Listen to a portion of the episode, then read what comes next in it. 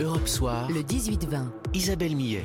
19h22, c'est l'heure de notre grand débat du Club des idées sur Europe 1. Et ce soir, on va prendre de la hauteur. On va s'intéresser à ce qu'il se passe tout là-haut, au-dessus de nos têtes.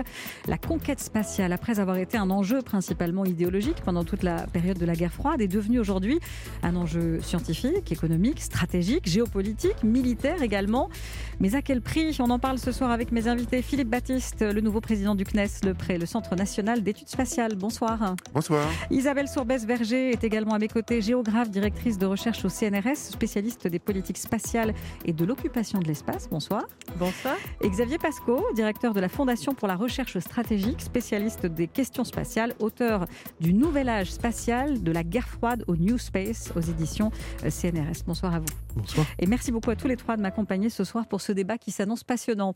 Alors, il y a 15 jours, Thomas Pesquet rejoignait la Station spatiale internationale pour la deuxième fois à bord de la capsule La première fois, en 2016, il était parti à bord d'un vaisseau Soyuz, mais depuis, la société privée du milliardaire Elon Musk a brisé le monopole russe des, des envols vers l'ISS et redonné aux Américains et à la NASA la capacité d'accomplir cet exploit. Autre exploit, et celui-là, il remonte à, à hier, et là encore, euh, c'est un succès que l'on doit à Elon Musk. La fusée Starship de SpaceX a réussi son atterrissage. Pour la première fois, les quatre précédents essais s'étaient soldés par des explosions. Les moteurs sont rallumés. La fusée s'approche du champ d'atterrissage. Et ça y est, c'est confirmé. Comme vous pouvez le voir à l'écran, le vaisseau a atterri.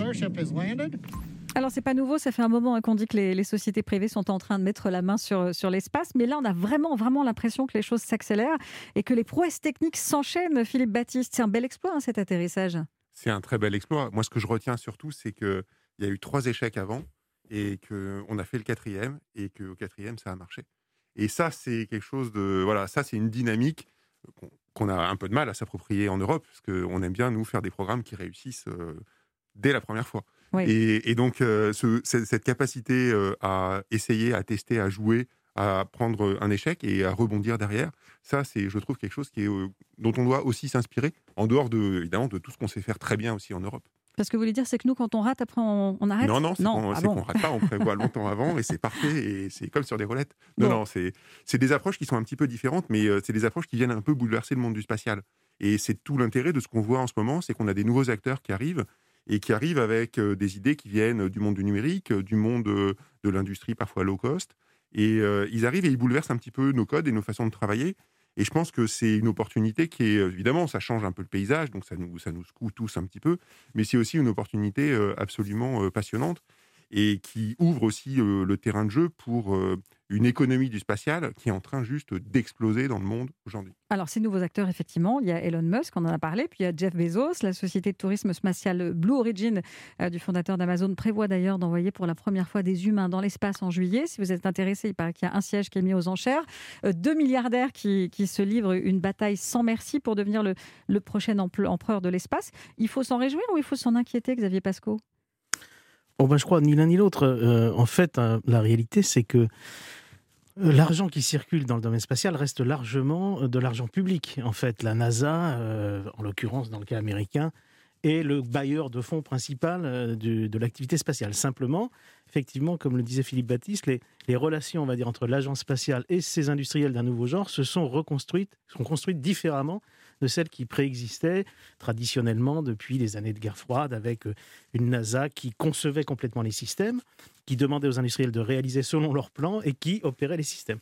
Désormais, c'est vrai que euh, on a une libéralisation, on va dire, du spatial par le fait que la NASA achète du service à des industriels. C'est-à-dire que les industriels ont un peu plus de, de, marge finalement, pour construire leur propre fusée, pour éventuellement utiliser leur système. La NASA regarde du point de vue sécurité si tout ça marche, mais fondamentalement, la relation s'est un peu, euh, on va dire, transformée.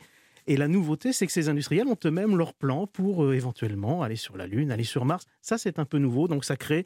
Voilà, ce sont des acteurs d'un nouveau genre. Mais il faut se rappeler qu'on n'est pas dans une, selon moi, dans une privatisation du spatial. On est euh, quand même dans un spatial qui reste largement financé par les dépenses, par dépenses publiques. Alors justement, c'est très intéressant ce que vous venez de dire, Xavier Pasco. Je voudrais qu'on écoute euh, ce que Thomas Pesquet dit d'Elon Musk et de, et de toutes ses avancées. Écoutez. C'est vrai qu'il a un peu un temps d'avance sur, sur tout le monde. Il vit un petit peu dans le futur quand même. Ce, que, ce que Space- SpaceX en ce moment, avec Starship, euh, avec Starlink, avec tous leurs projets euh, un peu futuristes, ça va euh, largement plus loin que ce que la NASA leur avait demandé. Mais on voit bien qu'ils ont, ils ont quand même un coup d'avance et puis ils pensent au futur. Et ça, clairement, ça vient d'en haut. C'est sa, sa, vision à lui et c'est lui qui dirige l'entreprise jusqu'un peu dans les moindres détails. Ça va largement plus loin que ce que la NASA lui avait demandé, dit Thomas Pesquet à propos d'Elon Musk. Euh, il a un temps d'avance, il va dans le futur. Isabelle Sourbès-Verger, euh, à part la notoriété, qu'est-ce qu'ils vont chercher ces milliardaires dans l'espace? À part la notoriété, c'est pas rien.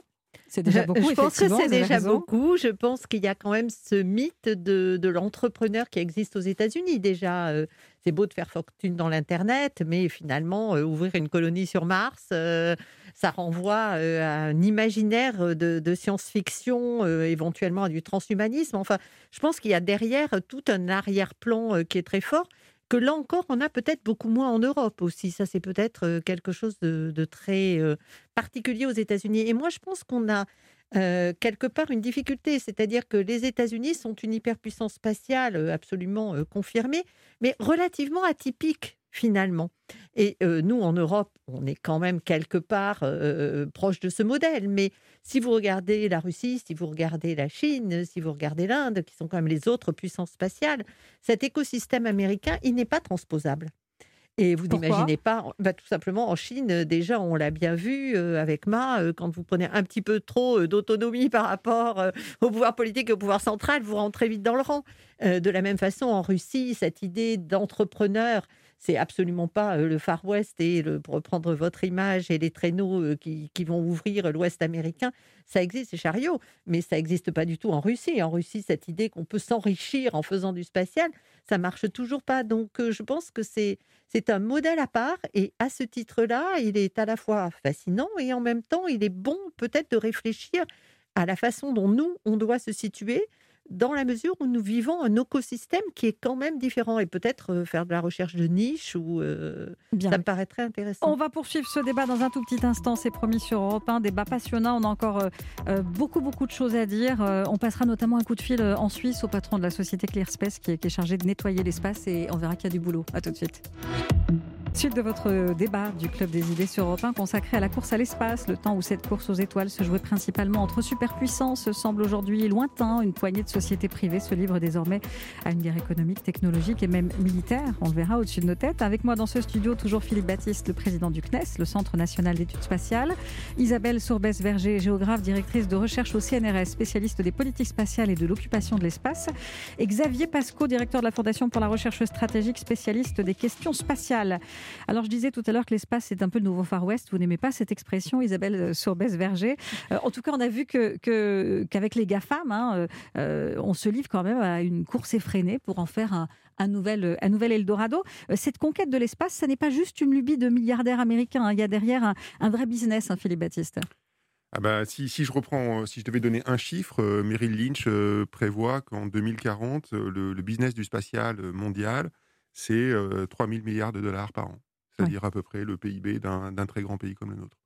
Donc c'est un enjeu absolument considérable et c'est pour ça aussi qu'on voit tous les nouveaux acteurs qui sont en train de, travailler sur, le, sur les questions du spatial. Ils ne travaillent pas sur tous les aspects du spatial, mais il y a un certain nombre de sujets qui sont effectivement très étudiés est très investi par euh, de nouvelles puissances économiques. Parce qu'effectivement, il y a plusieurs sujets hein, dans le spatial. Il y a euh, les, satellites qui visent à développer l'Internet à haut débit, nos communications, etc., les objets connectés, et puis il y a suite des vols habités dans l'espace.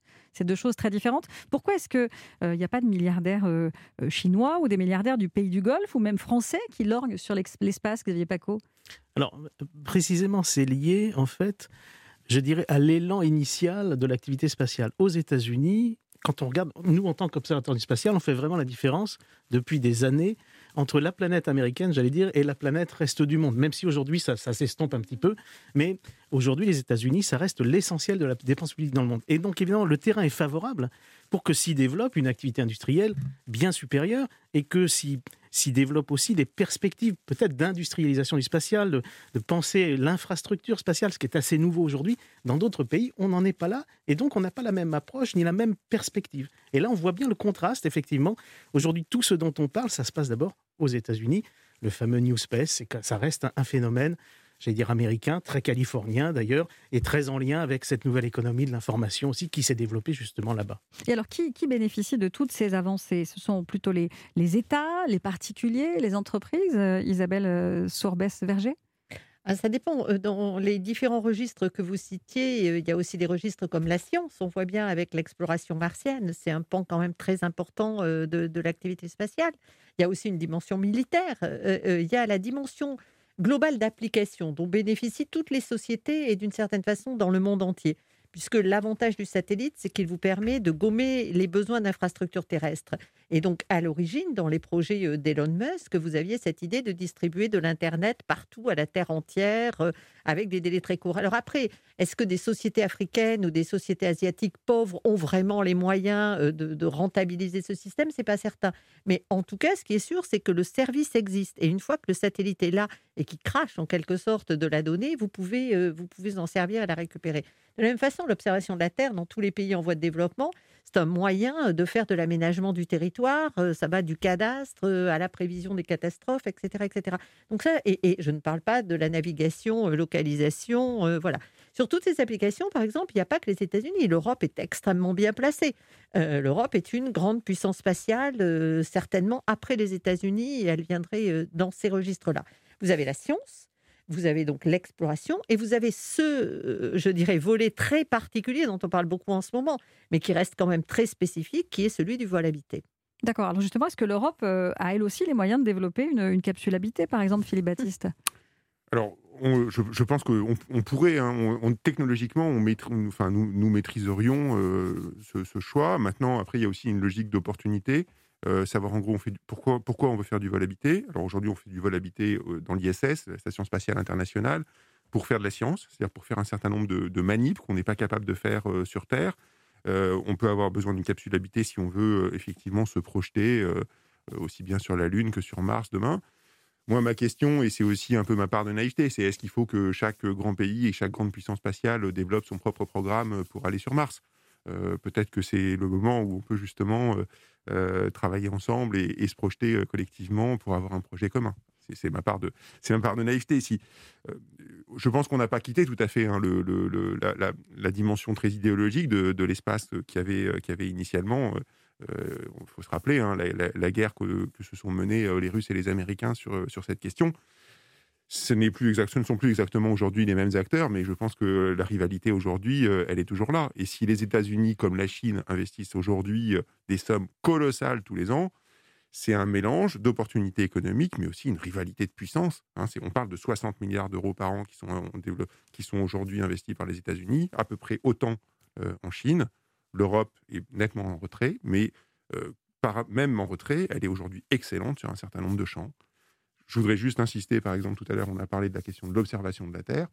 C'est un enjeu qui est absolument mais, majeur pour notre planète. Si on n'a pas les capacités d'observation de la Terre, par exemple, pour euh, être capable de nourrir les modèles qui, qui aujourd'hui travaillent sur le climat, sur la météo, de nourrir les modèles qui utilisent, qui modélisent aujourd'hui nos émissions de CO2, et eh bien ça veut dire que derrière, on n'est pas capable d'ausculter la Terre, on n'est pas capable de comprendre euh, comment l'empreinte de l'homme aujourd'hui perturbe le climat, par exemple.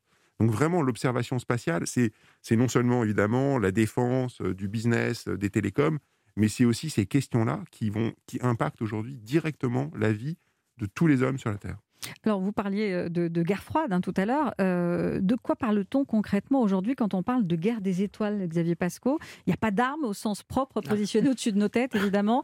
Quoi, ce sont des, satellites de communication, des radars qui sont placés en orbite? C'est tout ça, les, les outils militaires, finalement? Heureusement, il n'y a pas encore de guerre des étoiles et on espère qu'il n'y en aura pas. Alors, il y a des programmes militaires, mais ça, c'est ancien. Hein, depuis les débuts en fait de l'ère spatiale, on a utilisé l'espace, disons, à des fins militaires. Ce qui ne voulait pas dire qu'on mettait des armes dans l'espace, mais on utilisait des satellites qui surveillaient, par exemple, les missiles balistiques euh, au moment les plus chauds de la guerre froide, j'allais dire.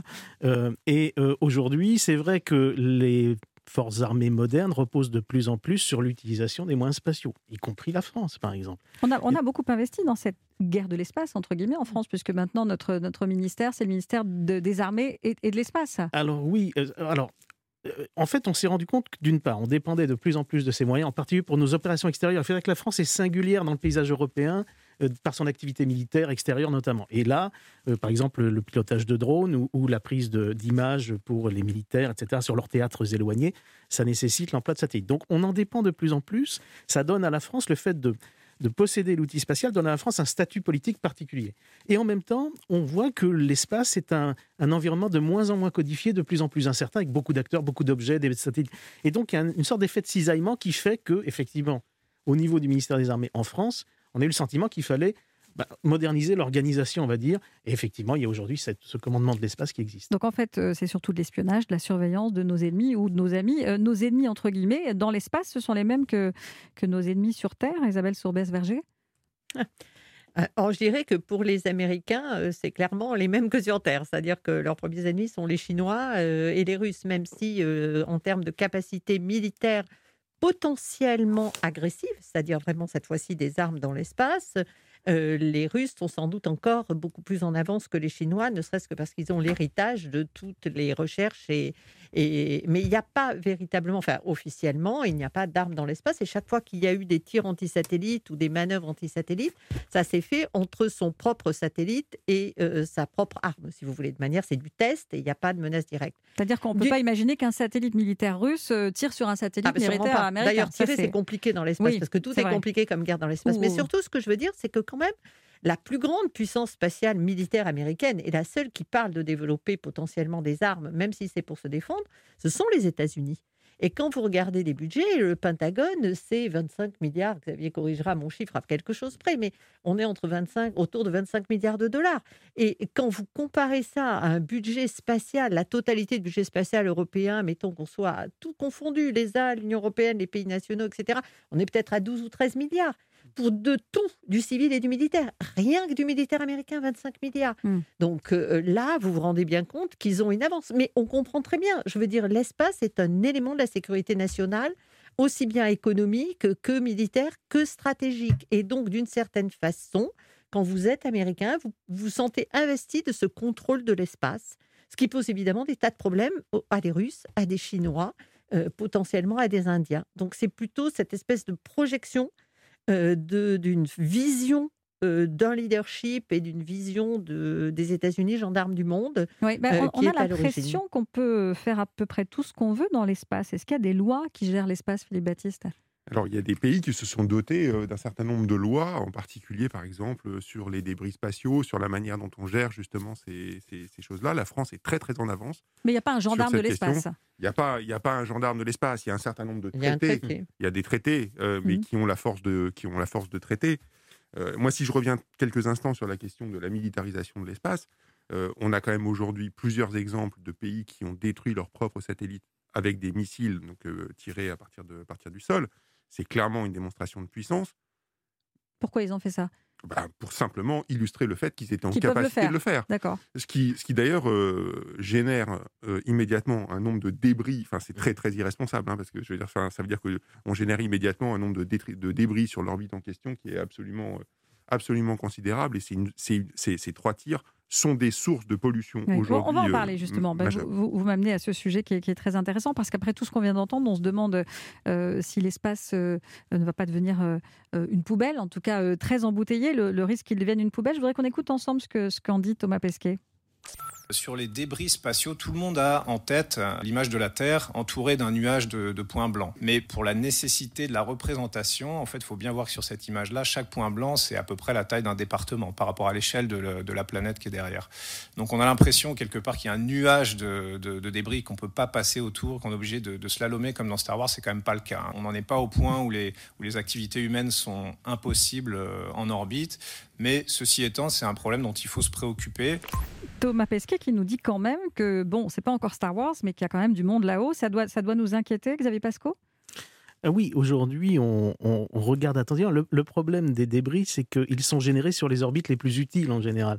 Puisque par définition, eh bien, il y a des orbites qui se prêtent particulièrement à l'observation de la Terre, très stable, à 800 km par exemple, ou d'autres orbites un peu plus élevées le problème de l'orbite géostationnaire pour les télécommunications, le problème des débris se pose pas de la même façon, mais on voit bien que, évidemment, on génère des débris là où on se trouve. Et si on s'y trouve, c'est parce que c'est très utile de s'y trouver.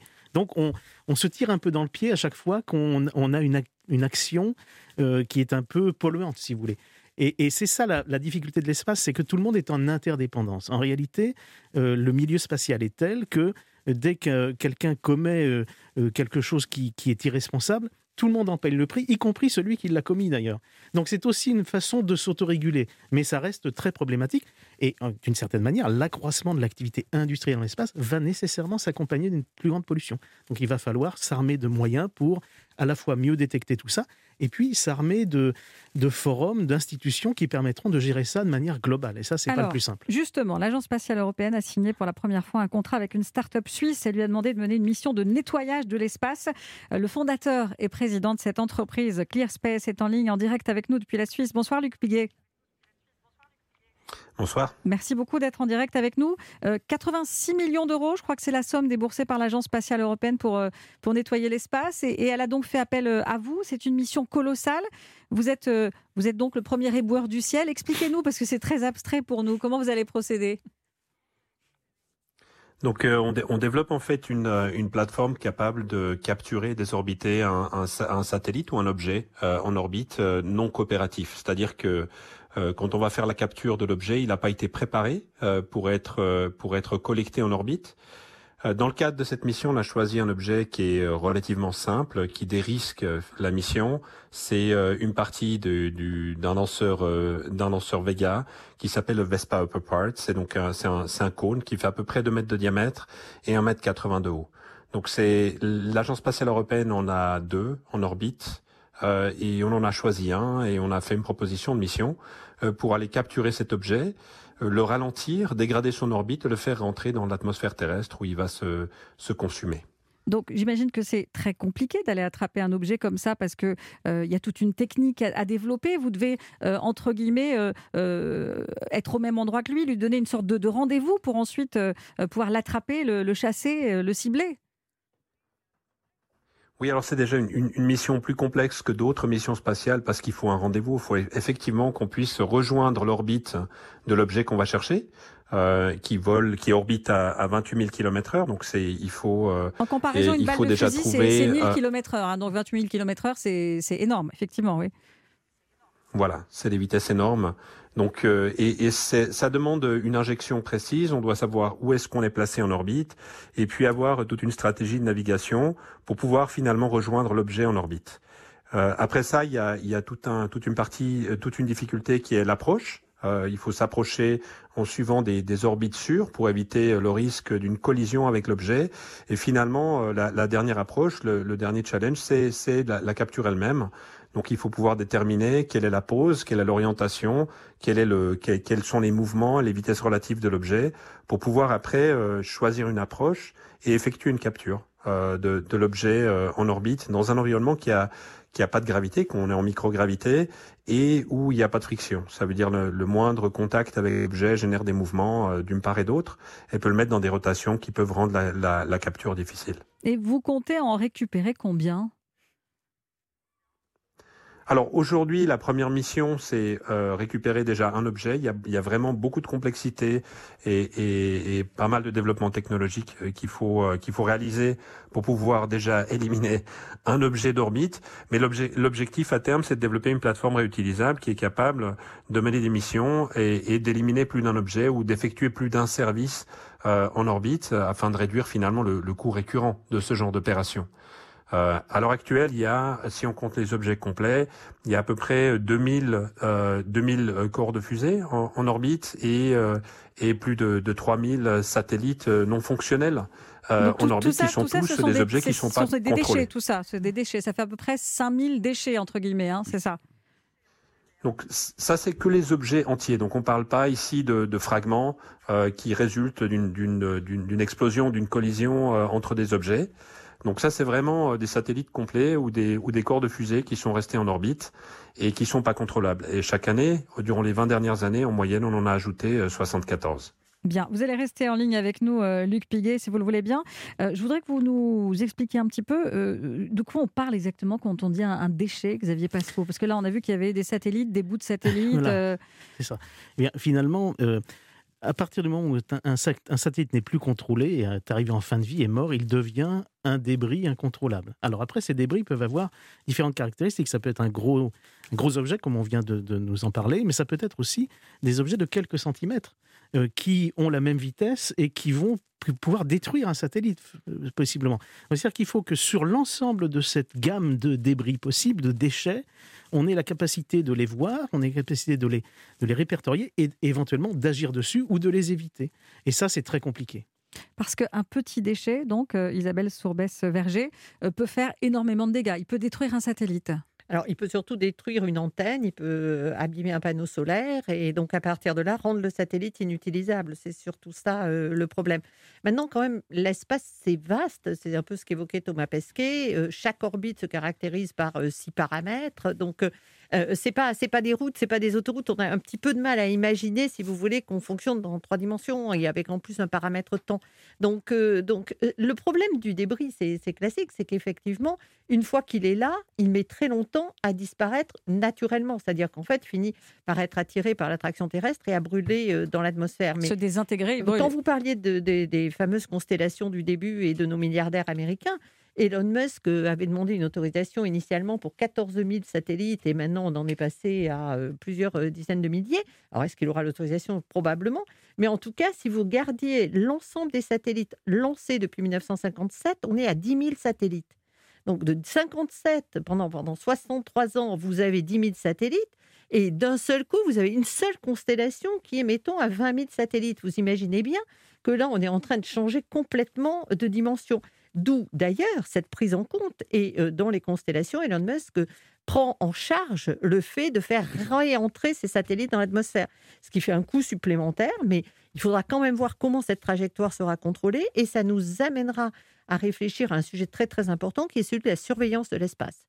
C'est-à-dire comment finalement on va pouvoir faire des règles de, de trafic, de circulation dans l'espace. De circulation et puis de nettoyage aussi, qui, qui va nettoyer Oui, mais même indépendamment de, de nettoyage, quelle va être l'instance internationale qui va fixer ces règles, qui va les faire respecter, comment on sera sanctionné, etc. etc.